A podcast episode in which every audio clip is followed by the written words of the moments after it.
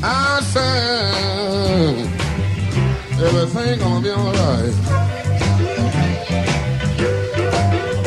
I said everything gonna be alright. Everything's gonna be alright. Good day wherever you're listening from, and welcome to Indoor Air Quality Radio. It's Friday, August 7th, 2015.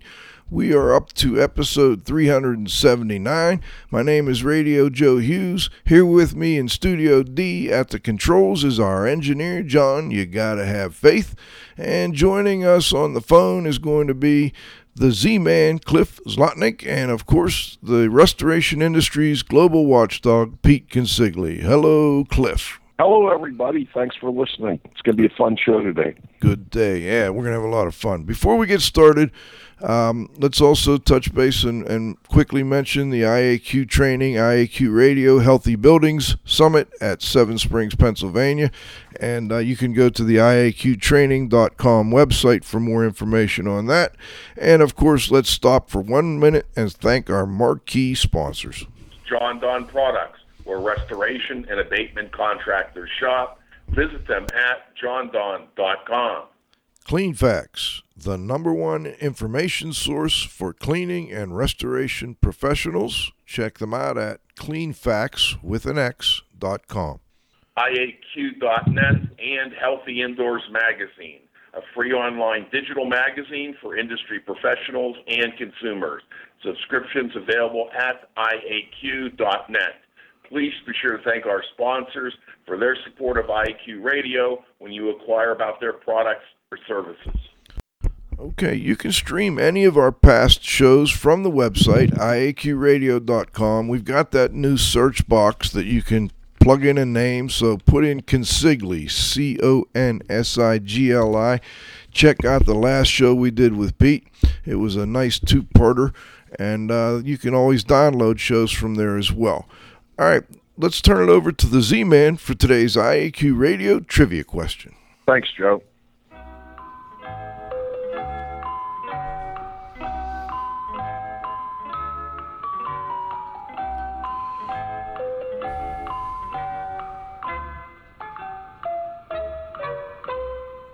Win a cool prize by outcompeting fellow IAQ radio listeners and being the first person to correctly answer the IAQ radio trivia question each week.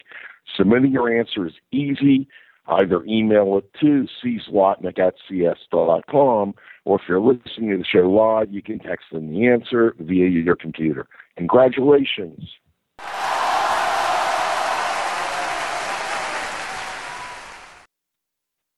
To John Turnage, Umpire Technologies, Raleigh, Durham, North Carolina, for first correct answer to last week's trivia question. That's two in a row for, for John.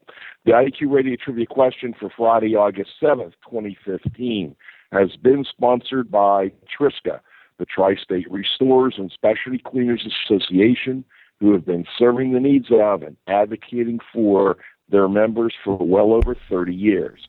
Remember, Triska is your link to industry training, certification standards, and events. Check out their website. It's trsca.org. And Triska was really proud to partner with Joe and I for this upcoming Healthy Building Summit coming up uh, in the fall. Now for today's Trivia IAQ Radio question. Name the South Philly mobster who said when he took the witness stand in his own defense during a racketeering trial back in summer of 2001. I'm a cook, not a crook, and was sentenced and served seven years in prison and now owns a restaurant called the Kitchen Consigliere Cafe in New Jersey. Back to you, Joe. Hmm, that's a good one, Cliff. All right. This week, we've got back the restoration industry's global watchdog, Pete Consigli. I know IAQ radio, radio listeners know Pete. He's a friend of the show, helps us recruit guests and help with interviews that address issues facing the restoration industry. What some may not know is that he is also a certified restorer and a water loss specialist. He's been a member of the restoration industry Association, which was formerly ASCR, since 1977. He's been a very active volunteer. He was a trainer, an educator. He currently is in a dual role of RIA Education Director and Industry Advisor.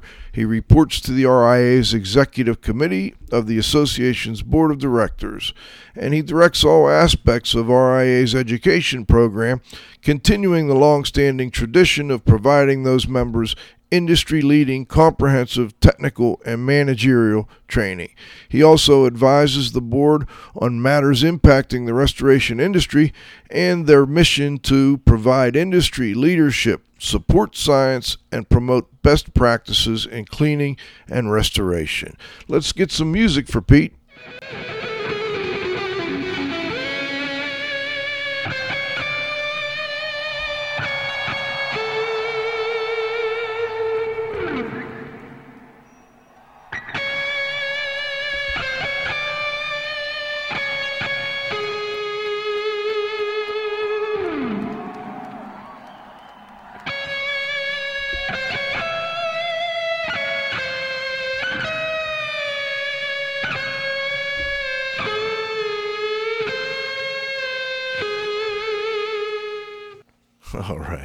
Done. Anyway, last week, Pete, or actually it was two weeks ago, we did our first ever two-hour show with a little break in between, and we, we went through the history of the restoration industry, and you and you and Cliff took a, a stroll down restoration lane. I was wondering after the show, you know, is there, and we're going to finish the, the story today. We're going to go from the 2000s and beyond and look into the future. But before we do, can you take a minute and kind of, you know, fill in those that weren't here last week? And also, if there was anything you missed last week, either you or Cliff, let our listeners know. Yeah.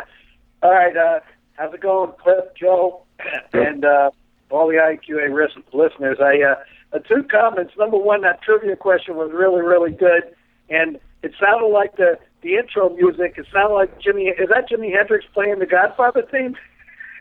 No, it's It's Slash close. and Guns N' Roses. Uh, that's cool. Well, listen, just to quickly, you know, those of the listeners that weren't on last week, I mean, we've pretty much started, you know, where I came from and how Cliff and myself first met, and we really talked about uh, late 70s, the 80s, and 90s, kind of right up to the turn of the century, if you would, of, uh, you know, our relationship together and, uh, uh, you know, a lot of, uh, you know, how the industry grew and evolved. And I think where we ended was uh, really uh, kind of the rebranding of ASCR uh, to RIA, and that was announced in 2007, really on the IAQA radio show. And that I think that was the beginning of really of a long-standing relationship between RIA and myself and the show. And um, you know, it's been a really great relationship. And uh, and um, but anyway, I'm uh, I don't really have much more else to say. I don't know if Cliff does. Otherwise, we can kind of pick up where we left off. Cliff, was there I'm ready anything? to move on. I'm Okay. ready to move on. let's move on. Now, we're kind of we got to go back just a little bit to fill listeners in because summer camp is is coming up on 20 years, and we all just came back from summer camp, another great 19th year of the Westford Symposium on Building Sciences.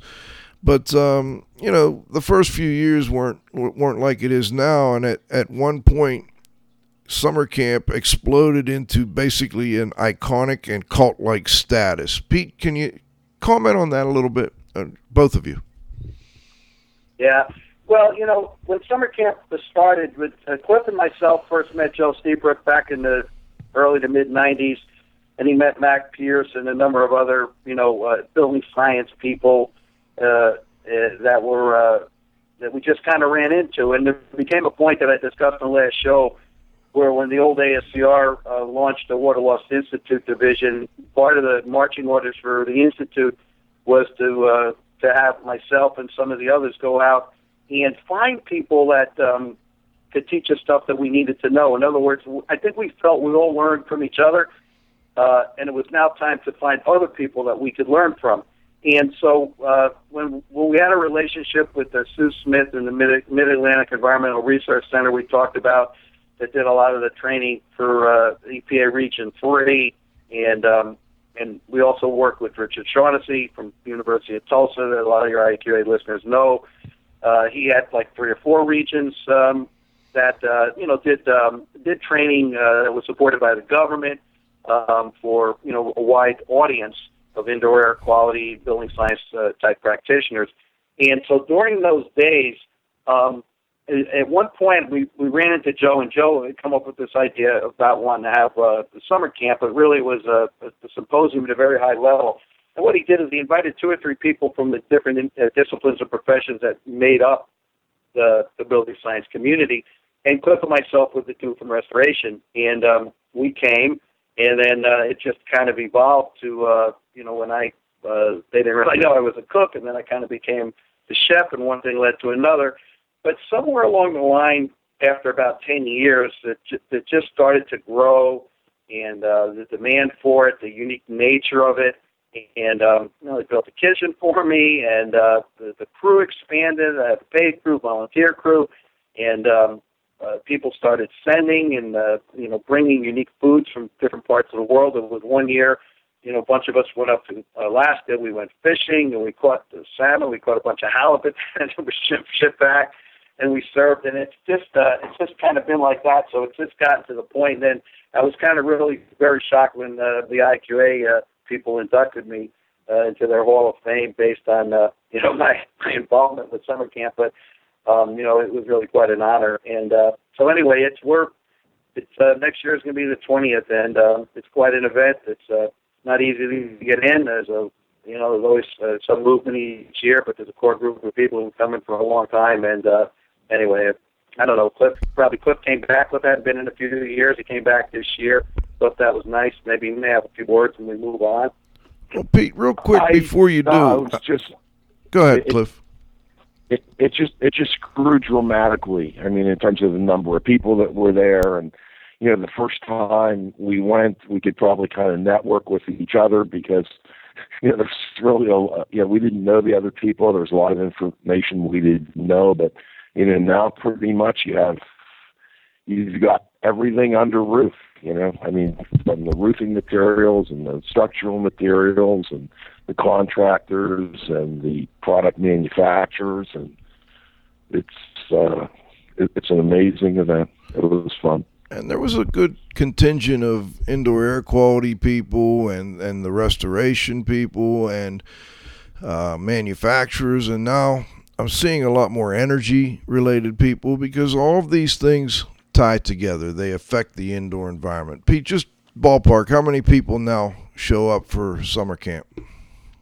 Well, between 450 and 500 for Monday and Tuesday, which are the two big days, and you know, it kind of starts on the weekend and it rolls over to the Sicilian night, which was last, uh, which was Wednesday, and then you know some people stay and they leave on Thursday.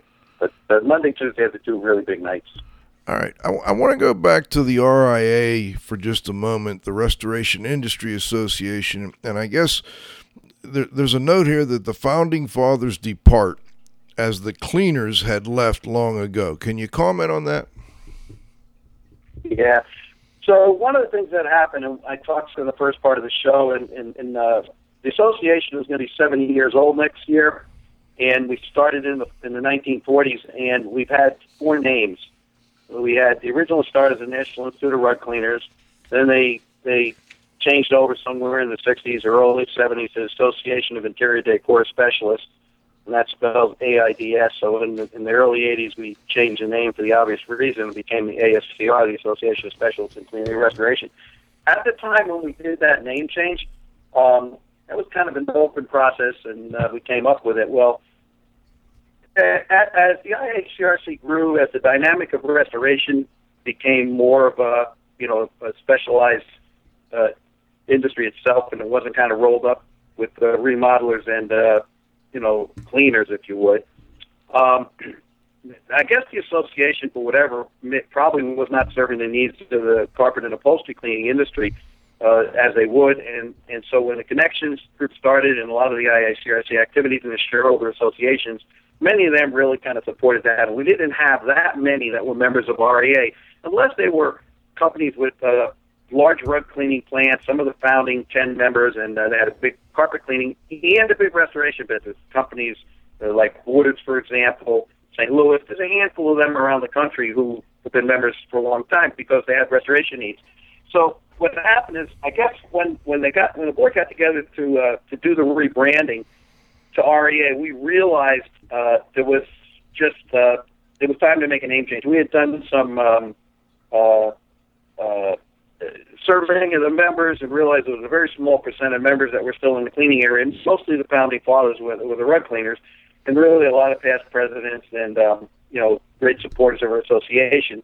So we made the name change, and it was done at the very high level, quietly. I guess it was one of those things that was, they were knew there was going to be flack, and uh, instead of asking for permission, you just uh, either ask for forgiveness or you just explain it. And that's basically what happened. Shortly after that, the founding fathers left, and um, and then they uh, the, the last convention we were at was 2010 in Atlanta. And then they, they started their own association. I think it, it was probably necessary, the Association of Rug Cleaning Specialists, ARCS. And um, I stopped at one of their shows in New Orleans earlier this year after DKI was in New Orleans for DKI, and they had their show coincidentally in a different part of the town at the end of that week. And a lot of the founding fathers there, a lot of the you know the second generation, a lot of the past presidents. And I visited a lot of our members there who do rug cleaning and restoration, and uh, and it was great. And um, I'm happy that you know they they've done that. I'm hoping maybe next year for our 70th that some of them will come back and uh, um, you know and provide some special expertise on on the rugs and the areas related to restoration because there is quite a bit of that. So you know it is what it is. I mean that's things evolve over time, and that's what happened. I mean Cook may have some comments on that. He served with a lot of them when he was president and knows them very well, and they're really the leading experts in the rugs in uh, that area in the world. We have some of the top ones really. So, thanks, Pete. I, I do have a couple comments. You know, I was there. Uh, you know, I think that there was some tension uh, between the uh, the rug cleaners and between uh, the restores. I think there was a pretty good system that, you know, pretty much presidency would kind of shift back and forth. They were alternating with a rug guy, and a restoration guy, a rug guy, a restoration guy. Then it got a little bit more competitive when they, I think, decided to, you know, get the best person for the job. I, I think really the big issue is that uh, Oriental rug cleaning uh, or uh, you know plant cleaning goes back in the 40s. It was a technology that really didn't change the way they made the rugs, the way they dyed the rugs. You know, none of that stuff changed, and that business never really grew. I think when on-location carpet cleaning uh, came out, implant cleaners suffered. You know, some of them adapted, became on-location rug cleaners. Some of them uh, did not. So I think that while restoration was a growing industry, I think that plant rug cleaning was a declining industry, and that um, you know we were looking at different. You know, we were looking at different balls.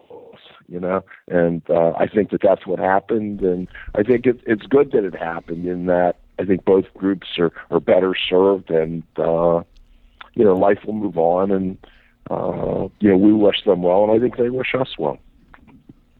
Yeah, I agree with that.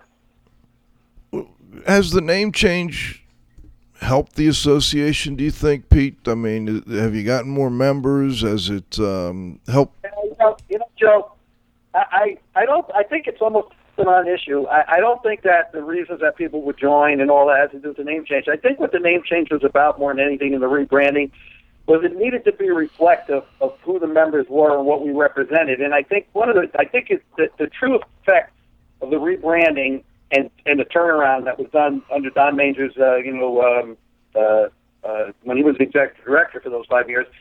It's going to be felt in the years to come because right now the association is moving towards the global model with the Canadian Council uh, rolling out the uh, special Australian conference in uh, in the fall um, and and hopefully they'll evolve, you know, potentially into a council.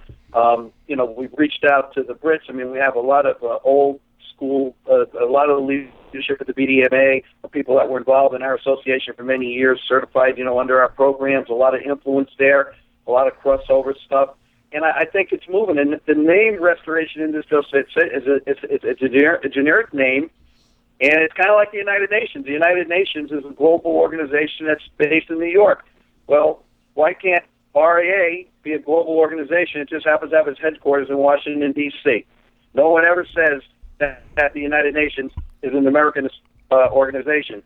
Well, I'd like to see people not say RIA is an American Restoration Association. I'd like to see it be global. So in that in that regard, I think we're moving in that direction. I think that the people that did the planning and the rebrand back then, the board members and the staff, I think it was brilliant to be quite honest. They got a lot of flack over some stuff, but I think time will tell, and let's and, and let's just see what happens. All right, let's let's move on a little bit. I don't want to go too far ahead, but I want to get some idea of who has influenced both of you, either professionally, personally, and historically, and and I guess more important, why, and what can others learn from what you learned through these influencers. Yeah. Well, I'll jump into that one really quickly, and I, and I'll, I'll kind of answer that. You know, basically, big influence for me. I, I'm a, I, study the ancient Greeks. I don't know how that ever happened, but uh, you know, uh, uh, Plato and Socrates and uh, um, and Aristotle. If you just kind of listen to them, they figured out all kinds of stuff. You know, 2,000 years ago, long before there was uh, Google computers or anything else in Greek and architecture and medicine and uh, social dynamics and banking. And um, you know, it's really the foundation of Western civilization that we know today. Um, but you know, if I move a little bit closer, only a few hundred years ago, people like Gandhi, you know, who talked about a higher ethical standard and about doing the right thing. Um, you know, listen to people like Martin Luther King. Um, uh, you know, some of the quotes and some of the people that we reference are some of the founding fathers of America, or influential people like Teddy Roosevelt and uh, and um, Abraham Lincoln. Um, and, and John Adams and, and Thomas Jefferson. I mean, you know, it's really the kind of the spirit of democracy and uh, you know, and how we operate as a civilization and really in, in the in the Western cultures. So it'd be kind of foolish for, for anyone to say it's kind of in their DNA that they don't influence us and that there's, there's you know, sometimes we don't need to really, you know, make stuff up. It's it's kind of like there, and it just kind of changes, you know, by the century and, and societally as society changes. But professionally, if I look at things that really affect kind of what I am as a marketing guy and uh, um, and a strategic guy and an advisor, you know, Al Ries and Jack Trout, who were the two guys who, who wrote positioning and wrote tons of books over the years. Uh, Jim Collins and all his good to great and built the last up him and Jerry Porras. Um, uh, you know, uh, all of the Stephen Covey stuff, Peter Drucker. I mean, these guys are the guys who have, have taken the timeless principles that really transcend. There's all, you know, obviously we're in the social media age and there's, you know, the times have changed uh, is maybe how we deliver, but the thinking processes, the principles, the foundations of good business, of good management, of ethical thinking, of doing the right thing. Those things really haven't changed. Um, so you know, th- those are those are kind of uh, you know the big picture stuff. But if we just get right down into the heart of the industry, you know, obviously Marty King, Major Long, and of course we're going to talk about Major. Major really brought uh, professionalism at the highest levels to our industry a lot of the early guys and early presidents and people that uh, are AA members and certainly know people like like Reed Dow, Rusty Amirante, who's still around, who's uh, uh, you know good, very good friends with Cliff and myself. We started about the same time. He's the the, the vice president, director, oversees all the operations uh, for Belfor. Um, you know, uh, Mac Pierce, Sue Smith, who ran the, the program, Mike McGinnis. You know, the other thing is a lot of these attorneys who dedicated to the industry, people don't recognize the value. You know, I mean, we're, we're founded on the on the rule of law as a country, and uh, there was a once years ago um, there was a quote by uh, somebody that uh, she was a the, the chair of the of the bar association, and she addressed the graduating class of the, the of Harvard, and she she started off by saying attorneys are the foot soldiers of American democracy.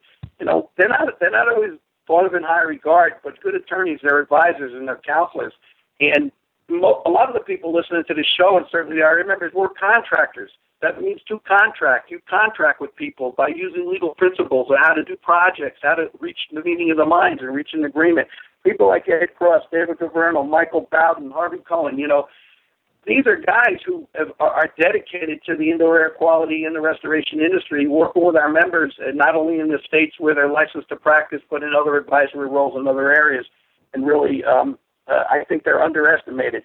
You know, all my summer camp guys uh, that have helped out with that, uh, Paul Lagrange, uh, you know, Lou Herman, for all the years that I worked with him, uh, um, uh, you know, my Aussie buddies, is Ashley Easterby, uh, and Ian Aaron, and Big Ed from State Farm. You know, anyone who's come to summer camp or has been around know who all those people are. I mean, just the relationship we've created, the help that they've had, uh, it's really been timeless for me. And um, um, anyway, so that was a pretty long list. I'll, I'll, I'll turn it over to Cliff. Cliff? Um, I, I think you know maybe author wise, probably uh, again Ries and Trout, uh, probably Malcolm Gladwell. Uh, you know, in terms of uh, uh, you know of, of authors, in terms of industry people, you know certainly uh, Lee Pemberton. Uh, you know, taught me how to write an estimate, helped me validate my personal and I think professional self worth. You know, I think Major Wong, who was really an innovator and was creative and taught me the importance of being an early adopter and thinking creatively and thinking outside the box. Uh, he, he was definitely the biggest restoration influence. Uh, I, I really looked up to him, a fellow by the name of Murray Kramer. Uh, you know, he's just a great teacher, and you know, I was stuck when I was putting a training manual together, and you know, he just told me start with a table of contents, and you know, but I had already written most of the manual. I just couldn't put it together. and uh, when he told me to do a, a table of contents, it, it, it tended to you know fall into place. Uh, I think Marty King, the thing that he taught me was using details to create value, and it didn't take me long to learn that you can charge more to clean a table made in the Chippendale style than you can clean, than you can charge to clean one made in the IKEA style. Hmm. And uh, probably the you know the person who also influenced me the most was Lloyd Weaver. I think that you know hands down his air mover was and remains the single greatest innovation in restoration history. And I think he taught me to keep my eye on the ball, uh, the importance of loyalty, and uh, you know using humor as a uh, teaching tool.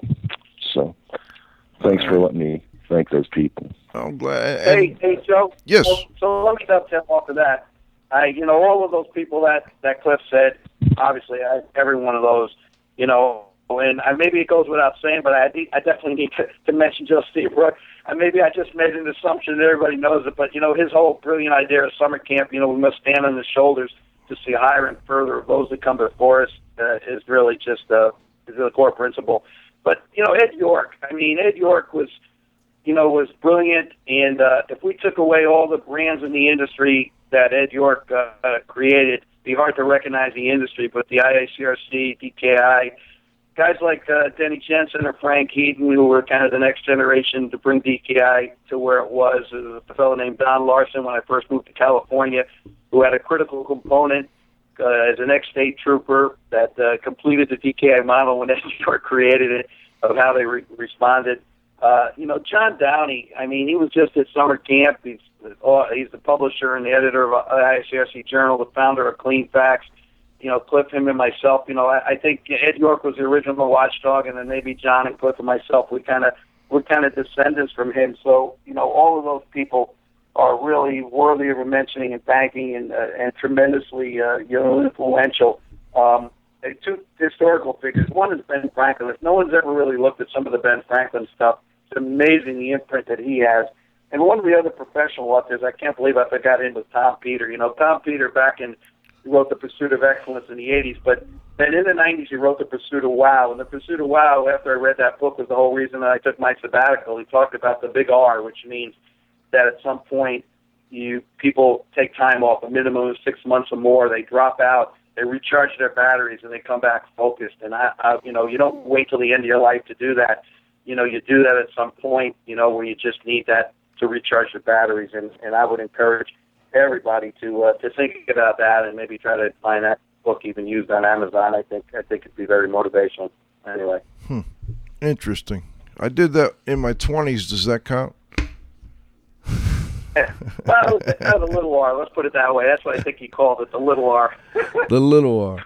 All right, let's let's move on. Um, the history of the industry attempting to come together for the greater good. This is something that I I've been trying to help you guys with, and um, you know it, it's really tough. Can can you talk a little bit about that? You know, the early '90s, the original ICRA deal, the summit 2008, etc. There's all kinds of interesting things that I don't know that everybody understands what all has gone on in an attempt to bring this industry together. Yeah. So look, I mean, at the end of the day, in the cleaning and restoration industry, there's there's two major iconic groups, and that's that's IICRC and RIA.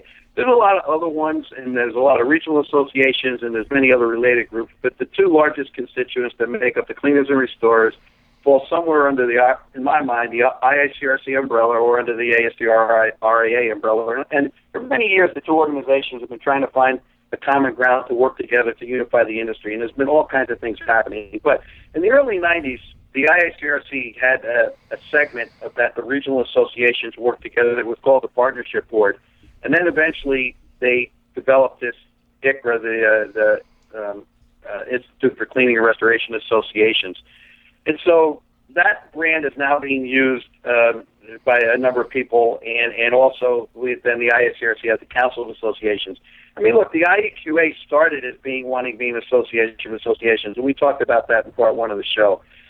So there was a there was a deal that was almost made in the early to mid '90s where ASCR and the IICRC were going to come together, and and I believe, and and if I'm historically a little bit wrong, it, uh, how it was interpreted, it's not intentional, but we wanted to separate association activities from standards uh, setting and certification, and they, they're distinctly different. And the model in the industrial hygiene community and many other communities, association activities uh, that uh, that support members, that deal with networking, that deal with education, that deal with um, putting on conventions, uh, industry trade journal is different The certification criteria, third party, continuing education, standards, guidelines, uh, the technical journals, things of this nature. We wanted to try it because there's too much overlap.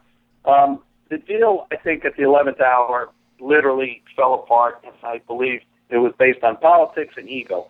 Um, and we'll leave it at that. Now, the next major attempt that took place was in 2008. And a couple things I want to comment on, Joe, and I made a, a few notes. I didn't address them at the beginning of the show. They kind of rolled over from part one of the show. And it really has to kind of do with the standard setting. I may have addressed and talked a little bit. You know, I talked in the first part of the show with me and Cliff about the evolution of standards in the industry, the uh, the sewage guidelines that led led to the first S500, the second S500, and then in the early 2000s, the, the third edition of the S500 essentially uh, was the first ANSI edition, and um, uh, uh, S500 2006, and and I was on the editing committees for the first two in the 90s, and then they had me after I came back from my sabbatical. They put me as a reviewer for bias uh, on, the, on the third edition. But um, one of the things that I think was real critical that happened, and it, it kind of I, it still bothers me, is that in the first two editions, we developed a category, a subcommittee called the third party evaluators, which was a broad based uh, thing. Anytime you needed someone independently on a project, they were called third party evaluators. And then this IEP thing got formed and uh, kind of became the norm. And I kind of tended to think that when when they went from the second S500 to the third one, I, I kind of think they may have thrown the baby out with the bathwater, where they started with this clean, completely clean sheet of paper almost with no consideration to what happened before. And that doesn't mean it's a bad document or anything, but you know sometimes things get lost like that, and and there should be this transfer. I mean, I know under the ANSI rules, every ten years, you know, you have to you know have certain things that you have to do. You got to update every five years and all that. But when we went to that IEP thing, I think that became very political and created a lot of uh, kind of confrontation and animus between uh, many of the other associations that had people that would fall under this IEP. And how do you qualify them? And what's a real credential and uh, what's a made up one and all that kind of stuff. Um, right around all that same time in the early part of the 21st century, the first decade, then then they had the first attempt at the S520, which um, really uh, wasn't the ANSI. It came later, and uh, that was a very contentious process. And trying to kind of create common language between the water document and the mold document has been challenging, and maybe even today as, as they try to work through that. But at the time, and Cliff knows about this, the ASCR came out with a mold guidance document that Marty King worked on, Michael Pinto then, and others, where we took all the documents outside of the industry, but all the government documents, the, the EPA and the New York City guidelines, and there was a number of the Canadian documents, and came out with just basic guidance. What did you agree with? What didn't you agree with? And the important thing there was is nobody. The advice that a lot of the attorneys and a lot of uh, you know uh, experts gave was is don't say that you just follow any one thing. You have a series of documents that you follow. You don't back yourself into a corner, and and you use a variety of documents. And I think that's probably a good message that that we don't lock in on one thing because no one thing really is a catch-all for everything. Um, during those days when Cliff was the president, and a lot of issues that I had is I always felt that people that ascended to positions of authority in the industry organizations and nonprofits who sold their businesses and then became consultants. Where do you draw the line on overseeing conflict of interest, uh, enforcing your policies? Are, are guys going around and bolstering, you know, their own reputations and mixing the dollars that are being paid by these nonprofits to represent those organizations, and then then they're consultants, and then their names are in lights, and we went here and we did that. And, and two things that, that Cliff and myself, I think, were very careful of. When I took my sabbatical and I traveled around the world, it was on my dime and my dollar. It never went back. I told Cliff when he was the president that year, he didn't do any training except the minimum they needed to do to maintain his credentials, IICRC. I said, Cliff, don't do what some of those other guys did. And, and, and, and, and even to this day, I think it's gotten better. But I think the organizations need to be careful. They have to have oversight and be sensitive to that because that's the kind of stuff that hurts the organizations drives volunteers away, you know, creates bad problems, and and and then it backs up. And and so I, I don't know for, whatever that's worth. I guess I need to get that off my chest. Um, Cliff, I want to turn it over to you, and if you want to talk a little bit about Chuck Rumbarger and then the beginning of the 2008, where that went, and maybe I'll finish it up, and then we probably could could uh, maybe we'll probably be ready for halftime, Joe, and then we can move into the second part of the show. Sounds you can, good. Go ahead. You can cover the Chuck report, Pete. Go ahead. Well, what happened then, Joe, in 2008, um, that year, uh, a, a group of people that were part of the Connections Group, essentially IICRC shareholders, and RIA, right after we did the rebrand, we got together to have some some uh, meetings that we just um, uh, we hired Chuck Rumbarger, who's uh, a giant, um, and uh, uh, he's kind of the Peter Drucker of the association management industry, and he came in and uh, gave us some guidance and some uh, some lectures, if you would, on governance and the proper way to potentially have the industry come together, different models that we use, the federated model, and a variety of things. And um, uh, so RIA paid for some facilitating fees. The Connections Group hired them, and over the course of a year, the two groups were kind of being counseled, and we had discussions. And in 2008, it led to a meeting in Baltimore around the RIA conference, and all the Connections people came in. Um, uh, Rusty Amirante, I think, was the president at the time for our association, and Craig Kirschmeyer was the president of the, of the Connections Group.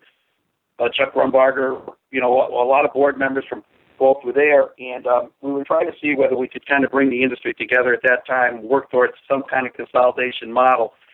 And uh, anyway, somewhere along the line, towards the tail end of the meeting, there were a couple of flies in the ointment, and uh, something came up. It was kind of like, well, yeah, sure.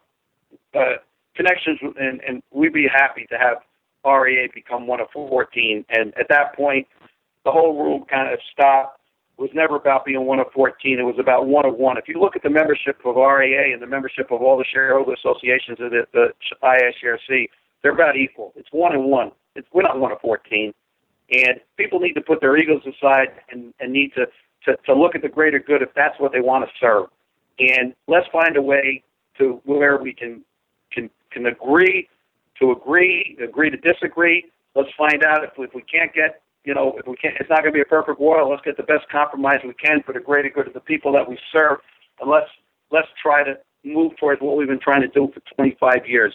At that 2008 meeting, when I I, I personally feel that some people intentionally uh, intentionally sabotaged that meeting. I think it hurt the industry. I think there was a lot of money that was spent by the organization to send people there in good faith and and and the industry was more divided. Now we're talking again in the last year or two, and the industry is still divided, but uh, but I, I hope it's going to get better.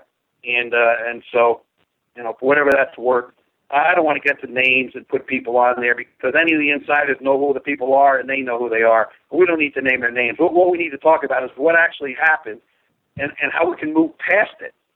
And that's what's important. I think that's the hard part, moving past it, Pete. I know um, I would love to see that happen. I think it would be good. IAQA and um, IAQ Council at, at the time kind of did the same thing. Unfortunately, it uh, didn't end up the way people would hope, but you know, uh, it was an attempt at, at unifying that portion of the industry, and uh, hopefully, we'll be able to do the same thing with the restoration industry here. But uh, and, and, the key is, like you say, it, you have to do it for the the people within the industry, not for certain individuals to um, to, to, to benefit from. Anyway, I think what we should do is um, go to halftime. We're going to take 90 seconds. We're going to thank our sponsors because without them, we wouldn't be here. The Indoor Air Quality Association, a nonprofit, multidisciplinary organization dedicated to promoting the exchange of indoor environmental information through education and research. Visit them at iaqa.org. Gray Wolf Sensing Solutions. We use advanced sensor software technology and embedded computers to provide superior environmental test instrumentation. Visit them at wolfsense.com. Legends Environmental Insurance Services, the experts in insurance for environmental consultants and contractors for over 20 years. Check them out at legends-enviro.com. And of course, our marquee sponsors, Jon-Don Products, where restoration and abatement contractors shop. Visit them at jondon.com. Cleanfax, the number one information source for cleaning and restoration professionals. Check them out at cleanfax with an X.com. IAQ.net and Healthy Indoors Magazine, a free online digital magazine for industry professionals and consumers. Subscriptions available at IAQ.net. Please be sure to thank our sponsors for their support of IAQ Radio when you acquire about their products or services. All right, we're back with this week's guest, the Restoration Industries Global Watchdog, Pete Consigli. Of course, my co-host, the Z-Man, and, and we're we're kind of up to date almost, guys. Um, you know, we've got a an industry that's been changing rather dramatically. I I think at least in the last five years, maybe a little longer. We're we're seeing consolidation uh, within the commercial sector. There's some some fraction eh, within the social sector. We've got trades being integrated, professions, maturity. Where where are we at, Pete? Well, you know, uh, before I move on, Cliff, you got any any kind of little comments that you wanted to dovetail off the last thing I talked about before the halftime? No, we're good, Pete. We're good. Okay, thanks. Well, listen, I, I think that you know, as industries grow and mature, there becomes a point where, you know, where where is the mature, where are they in the in the maturity curve? Are they are they have they leveled off? Are they still in an upswing, or are they ready to go in decline? And you know, I I think it's only speculative. I mean, there's probably economists and uh, you know some scientific types that probably can give real data, but you know, with guys like me, and I kind of go more on my gut on my observations, and I kind of think we're at a crossroads or a delicate area that I think that we're we're kind of treading water, and I think we're either ready for the next upswing or ready to go in decline. And of course, I'd like to see the sunny skies, not the not not the bottom of the cliff, you know. Um, interesting enough, there's uh, I think the relationship between the insurers, the restoration industry, has gotten very tenuous at best. And uh, as it's grown and matured, um, as the standards evolve, as more people enter the market, um, different states have different laws that affect uh, you know the work that we do. So I think it's important that the industry kind of self-regulates itself in these areas. I don't think it's something. I mean, public health stuff if, if the industry if industry doesn't deal with that, you know, the government will normally step in. But a lot a lot of it is just the commercial and the financial relationship, um, you know, between the people that basically pay for the services, the ones that provide the services, and the ones that need the services. And of course, in restoration, it's a unique third party model. Usually, insurance companies or some commercial or government entity as exposure will basically pay for the work of uh, disaster victims by the service providers. Um, I uh, I think that in the commercial area, you see a lot of consolidation of a lot of large national companies and franchises. It's awful tough for independents if they don't have someone to lean on or some you know some brand that they can associate with. you know, it's kind of like the WalMarts and all the big box stores. It's tough for the small entrepreneurs and little retailers to survive, and I don't think that's any difference in the service business. I think the fractionalization, Joe, that we talked about, kind of, you know, really what I was talking about before the halftime. I, I think it's time for the industry organizations to uh, to decide, you know, how to collaborate. And there's a passing of the of the baton now. We're in a in a, in a delicate area between the baby boomers passing on to the, the Gen X and the millennials who are, you know, the next generation that will, will be the ones that are moving into stewardship of the associations and the industry and they're going to direct where we're going to go. And that's all happening. I think we need to, to work together and understand the, the different, uh, you know, understand what it takes in order to, to, to be collaborative, to pass that baton, and for, you know, one generation to retire and for the next one to assume leadership. Cliff, do you want to add anything before I ask a follow up? Um, just you know, just one thing. I, I I think that you know, as Pete said, you know, to me, I think the future in many ways uh, is second generation or third generation restoration companies. I have a lot of faith when I see the son or daughter of a successful company taking the reins, and you know, they know the history, they've lived the history, and I'm real, real comfortable with with that dynamic. You know, I think sometimes I'm a little uncomfortable with the dynamic of some person coming out of business school and uh, you know just you know just just you know, it just doesn't have the history. That, that's all. I, I'm like Pete. Uh, you know, I, I think I'm partial to you know knowing the history, and I think when you know the history, uh, you know you can build upon it. Well, let me. I think one of the things I see, I'd like you to to comment on, and Pete, you you, kind of started down this path with the big box stores and and the fact that on the commercial side, it's going to be tough to compete as a small company because of that. But I think the bigger trend is the insurance industry um, is really, really starting to um, assert their dominance and their control over the over the situation.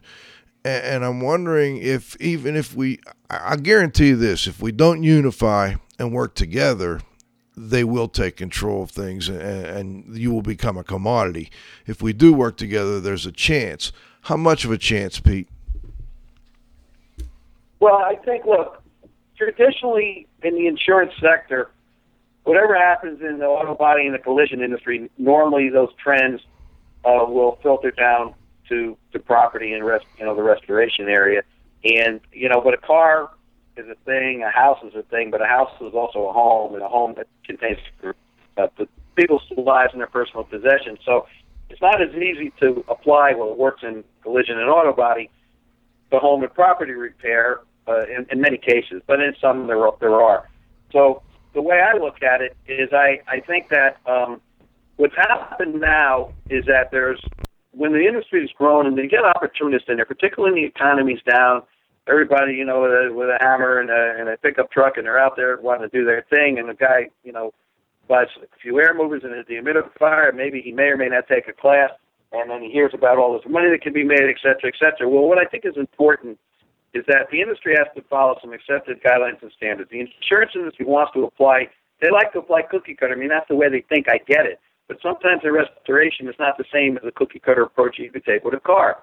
I mean, everybody knows if you own a Chevy, it costs so much to get it fixed and to change your oil. If you own a Mercedes, don't bitch about changing your oil if you can afford to buy a car like that. And, you know, give people a little more fussy about the service on it. Well, it's no different than the property repair industry. And, um, and I think that uh, we need to kind of keep our eye on that ball. Um, and the professional industry, they need to distance themselves from from the guys that are out there who really are the gougers, the guys who are not following anything, you know, who are really probably inappropriately overcharging or overscoping or um, you know, uh, hey, look, Joe, you know in the IAQ and the mold uh, stuff, there's all kinds of charlatans out there, and the and the duct cleaning. There's been all kinds of exposés on channels. Some of the stuff that these guys say to take advantage of the consumers, you know. Well, the, the, the rest the, the professional industries need to distance themselves. Otherwise, what happens is the insurance industry or others they kind of paint us all with a broad, broad brush where they say you guys. That would be the equivalent of a restoration guy who got in some kind of dispute with an insurance adjuster or a TPA, you know, over some bill, and saying all you guys are like that. Well, we know they're not all like that. Some are hard ass, some take certain lines, and others are different to work with. So you just can't paint everything with a broad brush. You have to put it in context. And I, and I think that's part of professionalizing, and that's part of growing and maturing, and an industry coming together to to to have a, a, representative voice when they have to deal with the insurance industry as a whole, deal with standards, deal with government regulations, deal with public health risks. That's the reason why the industry in the social sector we need to put aside some of this pettiness, um, which is driven by special interest, which means that the people who are in charge to take leadership positions. They, it's only time for the most serious people now. That we have to enforce our own policies. We have to have good policies about conflicts of interest. We have to be willing to to call people on the carpet. We have to have our leaders that are, are able to model and set a good example. So you know, people in in glass houses don't throw stones. You know, I hate to think uh, preaching here in the choir, and I'm certainly not saying that I'm perfect, and you know, we've all got our flaws. But you know, we don't talk about it in an open and honest way, it isn't going to get better by itself. So, Cliff, anything you'd like to add on that topic? Um, you know, I, I think a lot of it comes down to leadership, Joe. I think people in leadership positions, uh, you know, they they need to get things done. It's not just about going on, going along. Uh, you know, when you're in a leadership position, uh, you know, as president of an association or chairman or, or whatever, you know, you come in there, there's there, there's policies, there's procedures, there's action plans that are that are already in place. You know, RIA just put together this you know strategic plan. So uh, next president kind of doesn't have a whole lot of choice in terms of which direction the association is going. But when you get in there, I, I think you should try to do one thing and make a difference. I think you need to look at your association uh, and you know, you do the SWOT analysis, you know, a strength, a weakness, an opportunity, uh, a threat, and figure out which one of those is the most important to you, and kind of push that really along. And there have just been some mistakes made, I think, in these organizations, you know, in terms of management uh, you know, some of them, you know, for, we had the self-management model for a long time, and and that's good. But you know, there's a difference between hiring a manager and having you know someone that's a, a trained, certified association executive. And I think having those types of people you know, is is a big step. You know, I think a lot of times what would happen in in, in associations is uh, someone would uh, either be asked to leave or leave on their own, and then we would automatically promote the next person. You know, that could be the secretary or someone like that who was. Uh, uh, you know, totally untrained uh, to take over. So I think, you know, these are uh, you know, asking for uh, competitive proposals, going through the due diligence, asking for references, and and so on and so forth uh, will make it better. In either in either situation, change uh, is difficult. But I'll get off my soapbox. Yeah, that's that's what we want. Um, now we're we're kind of moving to the point where you know we have talked a little bit about some of the big picture issues facing the industry today, what we want to be when we grow up. You know, you've talked about passing the stewardship baton on to the next generation, trying to come together as one to deal with you know things like regulations, standards, competency, and, to make sure that we have long-term growth, viability, prosperity, all those things. Now, I, got a text in from a listener that kind of ties into the most pressing issues facing the industry today, and I want to add this one to the list I know you guys already want to talk about and I'm going to change it a little bit in that um, they talked about losses caused by global warming increasing insurance costs, and they're going to become more and more stringent. I want to add terrorism and acts of terror and how they also have affected the insurance industry and and let's just not even get into global warming but just I think we all would agree that you know we're seeing changes at least in the way um, weather patterns come and the amount of rain and heat and so on and so forth, what whatever is causing it. How do you guys see these big pictures for the future? Right, so listen, this thing on the, the global warming in 2003 at one of the, the, the last, I think, uh, WI conference, David Beerman gave a keynote address dealing with the World uh, Organization that dealt with that, saying that that was in effect the industry for years to come. In 2004, we had an, an economist from the University of Michigan that talked about that at one of our conferences in Philadelphia, and they said that that that the effects of global warming and the weather patterns in the world were there was going to be a lot of a lot of damage that there was going to be a need for the restoration industry. And then after that, you know, we had the tsunamis and all kinds of these global disasters. So there's going to be work, whether the insurance companies pay, whether government entity pays, whether a commercial organization pays. There's going to be damage. There's going to have to be somebody to clean it up and mitigate it, and there's going to have to be some money or resources to pay for. So that's kind of a given. Um, I think that uh, that right now, you know, look, like Cliff mentioned, the RIA just went through some strategic planning. The IAQA, now under the ASHRAE umbrella, went through strategic planning. As you know, the IAQA went through a kind of a consolidation there a few years back. Joe, you kind of alluded to it when the ISO and um, uh, the American Indoor Air Quality Council and all of that, and that kind of had its little bit of a day. And uh, and now, you know, and look, there's mixed viewpoints and opinions on IAQA that, as many of your listeners are well aware, should we have come under ASHRAE, not come under it? You know, and, and look, uh, you can make a pro or con uh, for either one.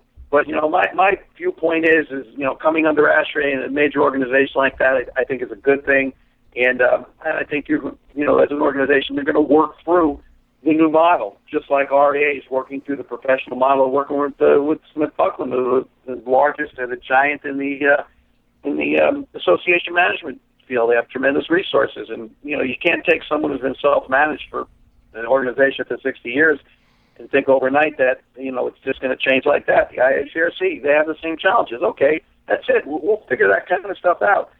But um, but there's other pressing stuff. I mean, the patent stuff is something.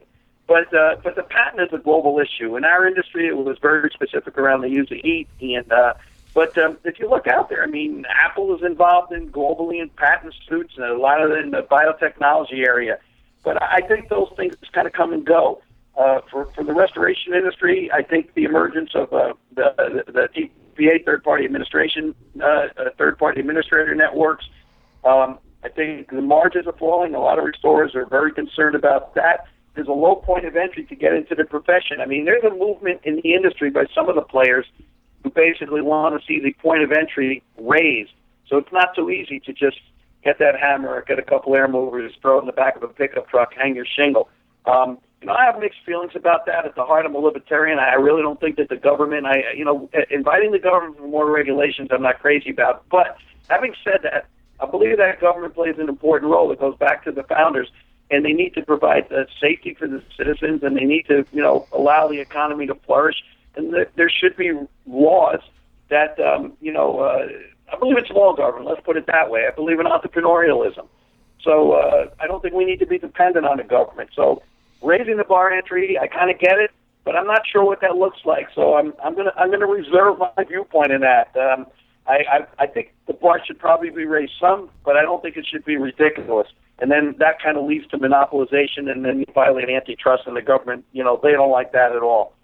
But um, so I think those are are really uh, important uh, emerging issues. I think standardization, coming to agreement on certification, the body of knowledge that's being developed. We talked about in the last show by the RIA, and we've invited AIHA, IQA, um, the uh, the folks at the Restoration Sciences Academy, and the IICRC to uh, to come at it, give us an organizational review.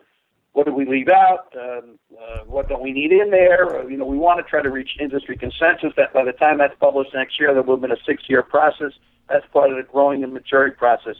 Uh, where we're at with Purdue and uh, how that whole thing's evolved. That, you know, Randy Rapp, the professor at Purdue, we talked about in part one with that summer camp too that I think is an important part of industry growing, maturing, and it's part of the credentialing process to get credibility with government and industry that uh, that profession has, has formed. So to me, these are the kinds of things that I think we need to concentrate uh, on as an industry to grow. And um, and like Cliff says, uh, the SWOT analysis, we need to see where the threats are, and then the industry, if they if they, if they do have a way to work together, they can address them as an industry versus different groups addressing the same issues in different ways. That that's just totally not productive in my viewpoint. Well, are you guys in agreement that the the third party administrators they're not going away? No, I don't think they're going away at all. I think that's part of you know I, I, I would like to see some standardization in that area. When we had the closing the gap uh, papers in the dialogue a couple of years ago, there was some terrific uh, uh, position papers were written in the um, C&R magazine. We had one written on uh, vendor pay, vendor program papers.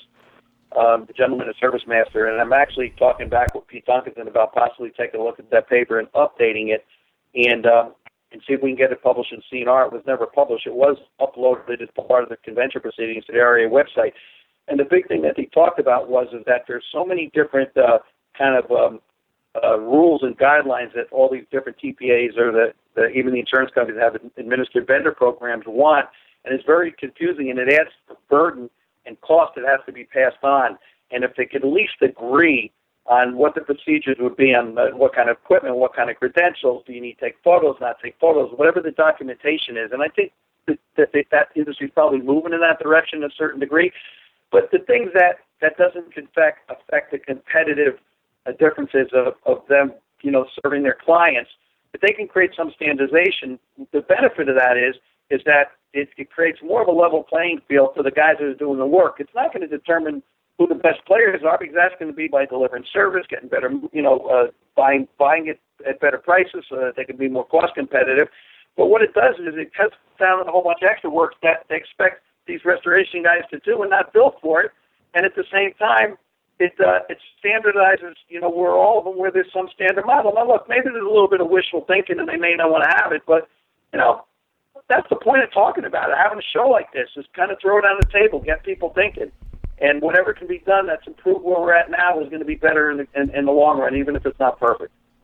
Yeah, I've got a couple of comments, Joe. I think that in many ways, uh, uh, third party uh, administrators are probably the single biggest threat that uh, restor- the restoration industry has. You know, what happens is we have people that are trained, we have people that are experienced, you know, they're out on these job sites, and what they have to do is, in certain situations, get engaged on a real time basis where they're feeding information to uh, remotely to someone sitting in a seat that's gone through a couple of days of training and is considered an expert and they're calling the shots of telling them what they can do and telling them uh, what they can't do. And I have a major problem with that. I think the person in the house, in the field, should be making these calls. These calls should not be made by industry standards. Uh, the, you know, that, that are procedural. These calls should not be made by an adjuster or third party administrator hundreds of miles away uh, who just doesn't have the experience to make the right call.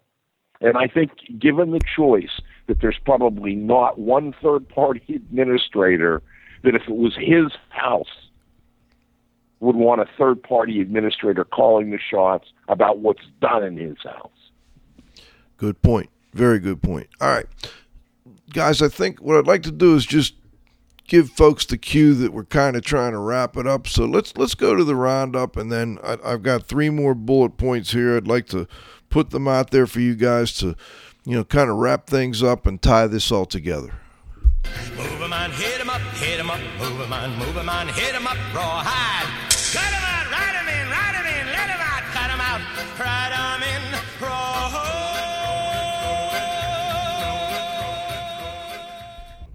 Hey, I, I I'm not sure if you're the global restoration industry watchdog or not today. I just like that music, Pete. I, I, I just moved from my consigliere hat now into the into the dog into the dog pound. Huh? yes, sir. Yes, sir. All right, bullet points. I'm going to throw out some topics.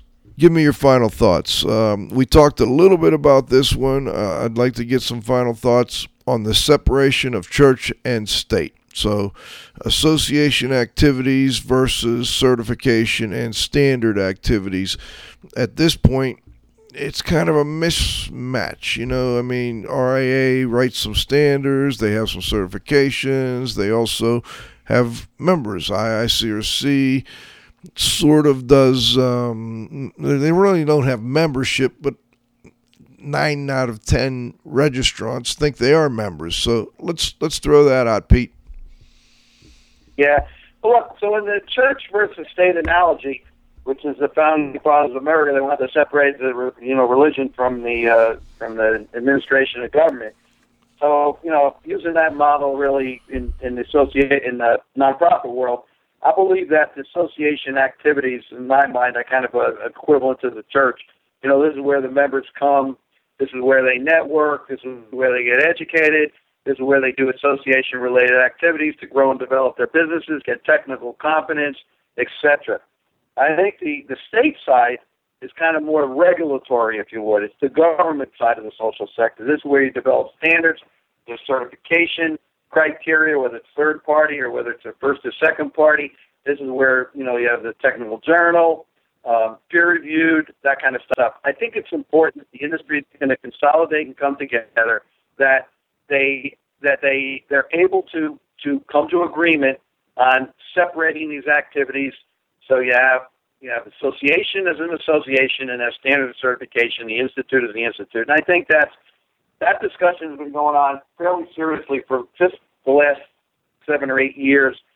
That let the RIA group take the leadership in the association area, and the IICRC, you know, from a cleaning and restoration industry, moves into a direction in standards and certification. And you know, it's not something that's going to happen overnight just because we agree. But you start a meaningful dialogue and a process to work together to allow the industry to grow into that. And I think I think if we have that, it's no different than you know the American model with the Congress and the executive branch and uh, and uh, and the Senate. You know, and I mean, and, and and all the social sector organizations in society are a reflection of the larger society they live in. So stop and think about this. This comes from Covey. You go take a look at the politics in America that we have in our Congress, uh, battling with the White House, but you could take that same model to the UK, to Europe, and even to Australia and New Zealand. Then look at the ana- analogy that filters down to the same political dynamic and the same partisanship and special interest in the associations. It's no different. It's, one is, is macro, the other is micro. We're a reflection. I think it's a lot easier for the, the micro guys, meaning the association, social sector, to fix it quicker than the big macro government and all those special interests. You know, it's an economy of scale thing. So, so maybe we can lead from the bottom up. Let the people you know, show the government how it should be done because the people are the ones who put government in there in the first place. And to quote the Greeks, the Greeks said every 20 years there should be a revolution to preserve the democracy. It clears out the corruption. well, it's been more than 20 years. It's been much more than I've got 20. A couple, Cliff? I've got, a, I've got a couple of follow-ups. I, I think in, you know, we all hear this 20 rule. I think particularly in groups and associations, this 80-20 rule uh, oftentimes applies where 20% of the volunteers do 80% of the work, and that's okay. The work gets done. There's a danger in that, in that those doing the work can amass power, can amass influence, and I think both organizations, both RIA and IICRC, have been guilty of this, and it's cost both uh, associations. Uh, my, my second comment is I really do not, while I agree with Pete on the separation of church and state, I do not agree on this industry obsession with third party certification. I think it's a waste of time. I think it's a waste of money. I think it's a waste of effort. And because the what, how does the customer benefit from a third party certified technician working in their house? you know what third party means is that someone a third party has overseen the bureaucratic process by which that person was certified. They're not guaranteeing the work. They're not guaranteeing the performance. They're not guaranteeing satisfaction. They're guaranteed that the certification process went through a bureaucracy. Well, I think. Yeah, and look, I so Cliff, I'm not so sure that we just. I, I didn't necessarily say we should be third party. What I said wasn't what I think we're we're at the industry. I think what RIA and I IICRC is we're going down the road to look at that. Other industries we work with have third party accreditation, and maybe that works for them. It may or may not work for us. We really know the answer, but we're going down that road. And quite frankly, I think this is very healthy that you bring this up. And the part of the dialogue that the industry needs to have is, is where the pros and cons between the first, the second, and the third party, understanding what they actually mean, and then adopting the one we think that will work the best, and that essentially that can that we can get confidence from the customers who we're trying to serve. And maybe it isn't the third party model, like you said, but I don't think we've had the discussion yet, Cliff. So I think the discussion needs to be had. Maybe, maybe now it'll start. Well, when it starts, you've got to take two other things into consideration. One is government, because that that's what's pushing it at this point, at least in the mold world. The government wants this third party certification, but the other thing is you've got to look at it on two levels, in my opinion. I agree with Cliff with respect to technicians. They don't need third party certification. They need to. They need um, someone to certify, or for lack of a better term, uh, accredit that they have certain skills. But when you get to the supervisory level, I think is where you start to look at third party. But that's that's a like you say a, a discussion for for the future. It's it's happening now, uh, especially within the IICRC. I know. I mean, I'm on the board. I mean, I see I see the pros and cons, the arguments for, the arguments against, and maybe it'll be some hybrid model. But anyway, I'd like to follow up on what Pete started on, and that is strengthening and building bridges to facilitate a dialogue that addresses these issues, these big issues that really matter. Where are we at there, guys? Well, look, I, um, you know, the Republican debate was on last night on Fox, and I thought it was uh, very interesting and entertaining. And without getting into politics, I uh, the reason I brought it up is about a month ago, one of the Fox commentators, I think it was Tucker Carlson, said when the kind of the whole circus started with the Republicans and all the drama around Hillary and everything, and they closed one of the shows out, and it basically he said, someone said, so where should these debates go? Where should the whole political process go for the presidential candidate next next year? And he said, what really needs to happen and what these candidates need to talk about is they need to talk about issues that really matter to the people. And that struck a chord with me, and I thought, you know what? That's what the associations need to do, and all the nonprofits. They need to talk. About, they need to identify what the real important issues are to their members and their constituents. Then they need to recruit the right authors for the journals, the right speakers for the convention, the right, uh, you know, the right uh, leadership and and interaction models for their committees, and they need to address the issues that matter to preserve the industry and the profession, to better serve the customers, to deal with the issues with the insurance companies, the TPAs, the government, whatever it is. Maybe that, you know, that needs to be the battle cry. I like the idea of one of the things we did for many years in the WI is we created a theme for our annual for the annual conferences and once those themes were agreed upon, all the speakers and the programs were developed around the themes, and they usually addressed the pressing issues whatever they were the day. And I think that you have to control the special interest. You have to control people that have something to sell. You got to get the right people. You got to get balance. You have to have a variety of different perspectives. I may have mentioned this, Joe, in part one, but a basic tenets of a trade association is to provide a free platform and a free flow of ideas and exchange of information amongst its members. Don't censor them. Have rules of decorum. Enforce the rules of decorum and interaction. But let, the, let, let that happen and and don't get in the middle of business disputes amongst the members. Don't take sides. Associations should never do that. There's always going to be business disputes. There's always going to be competitive rivalries. That's what you know. People come to associations to do together what they can't do individually. So you know, it's only a handful of things that, that, that does require leadership. It does require good management and, and abiding by these general principles. And you'll have engaged members. You'll have thriving associations that will look after the constituents members, look after the trade, and eventually preserve, you know, preserve the industry for the people that practice and other practitioners in there. And that will then allow for a smooth passing of the baton to the next stage of leadership and to pass uh, the stewardship on. So, you know, to me, that's that's what I think. Those are the things that I think ha- we have to concentrate on things that matter. Great point, and I think Cliff hit on that as well. Cliff, where's this dialogue going to happen? Joe, I, I really don't know. You know, this goes back to one of the things that you said about the government driving certification.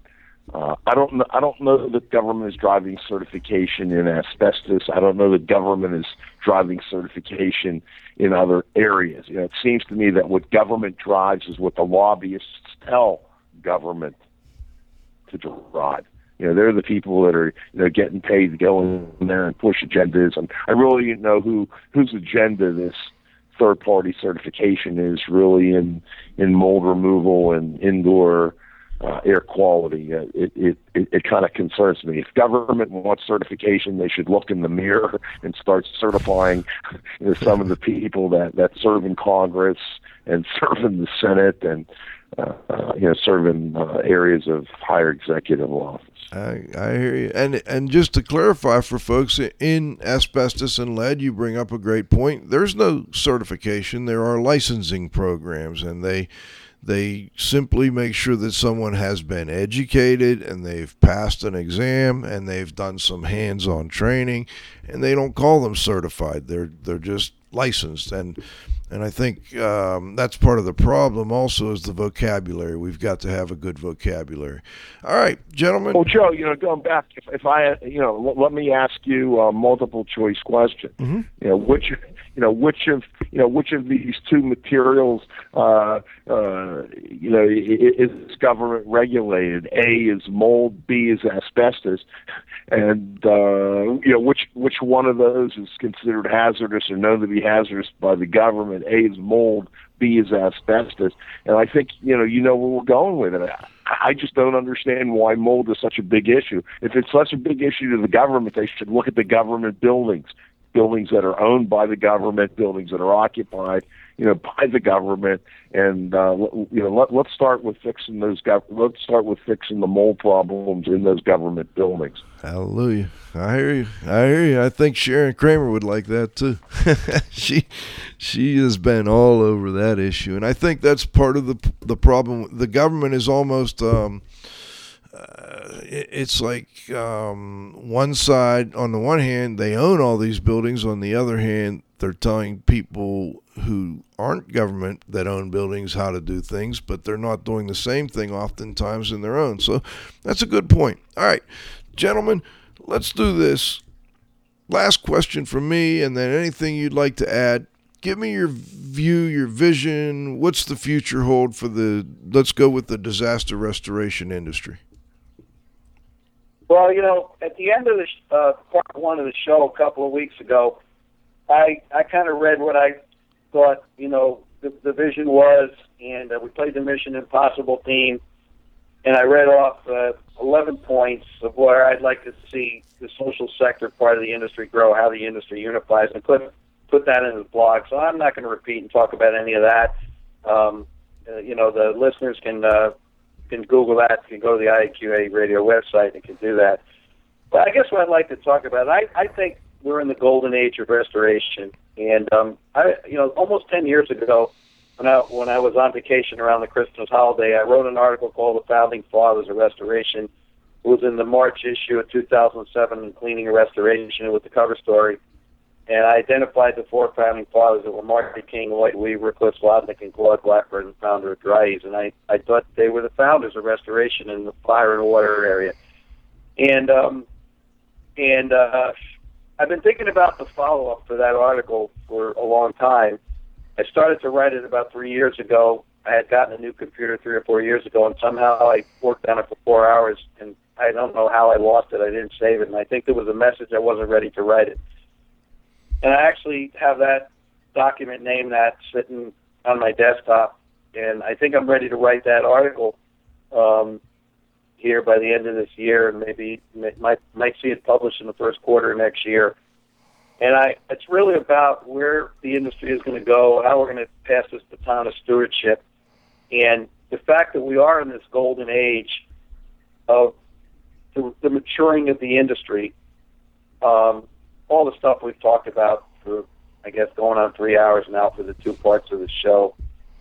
I, you know, I'd like to see, you know, um, I, you know, the if you look at the at the mission and the vision of uh, and the core principles of IICRC and uh, RIA that was uh, we talked about in the last show, and it was in our blog, and of course RIA's come out with some new stuff in strategic planning, and just put it put it out in the C&R update the other day. But this, you know, we have far more in common than we do in difference differences, and um, you know, I kind of like to model after the Marines. You know, Cliff was a Marine, and the Marine slogan and motto is Semper Fi, which in Latin, Semper Fidelis, it's about loyalty.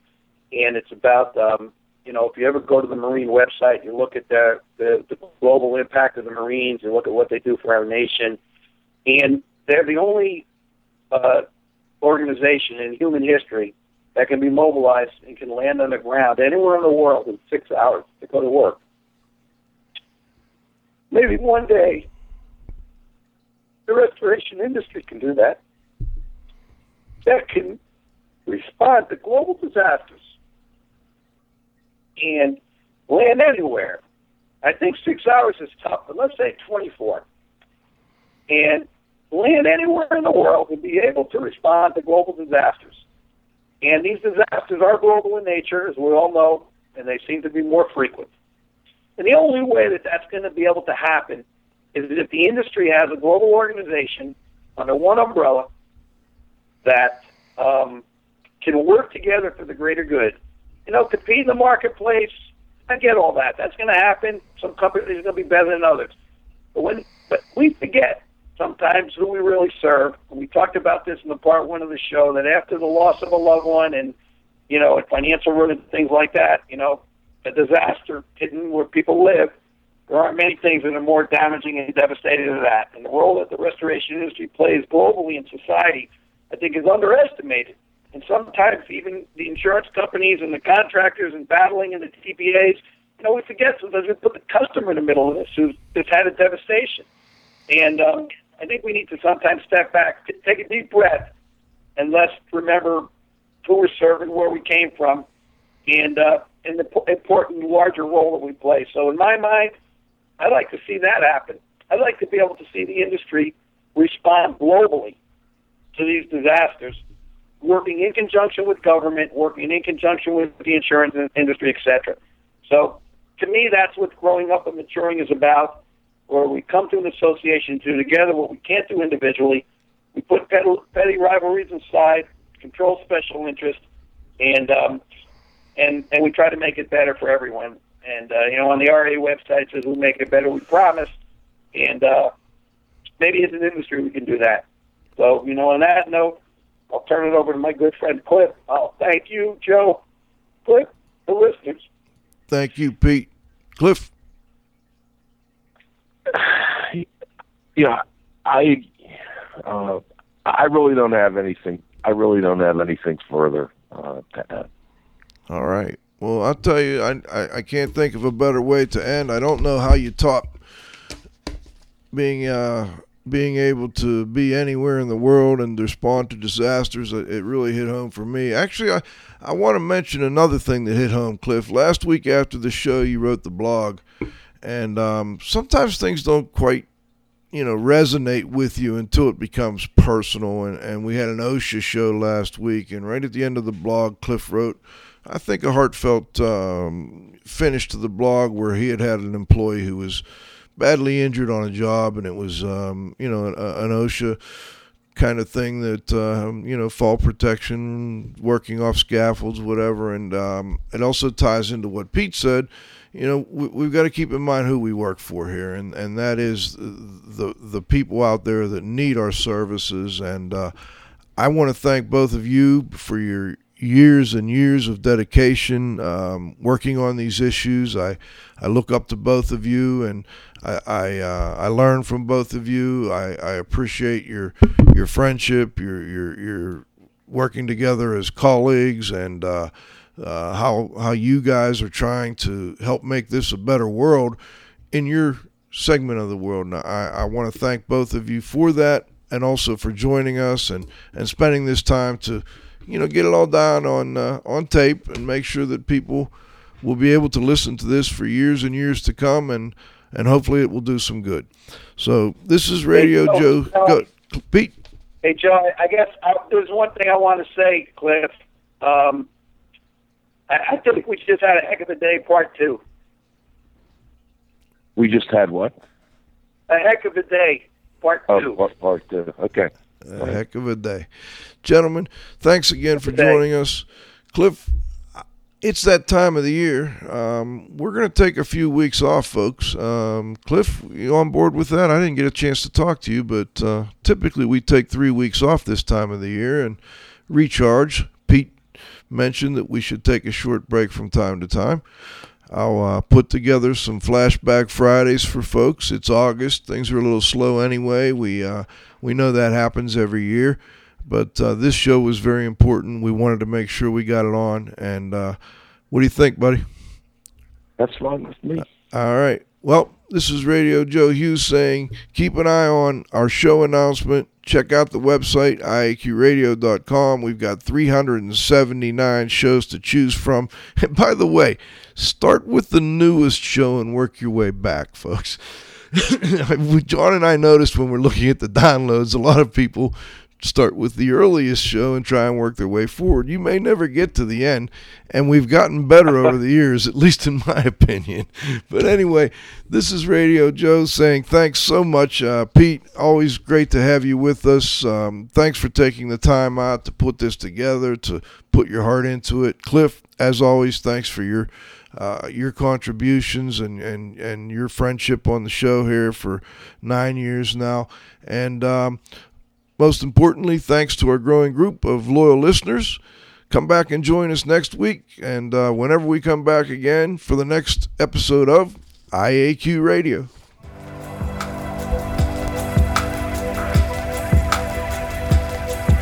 This has been another IAQ radio production.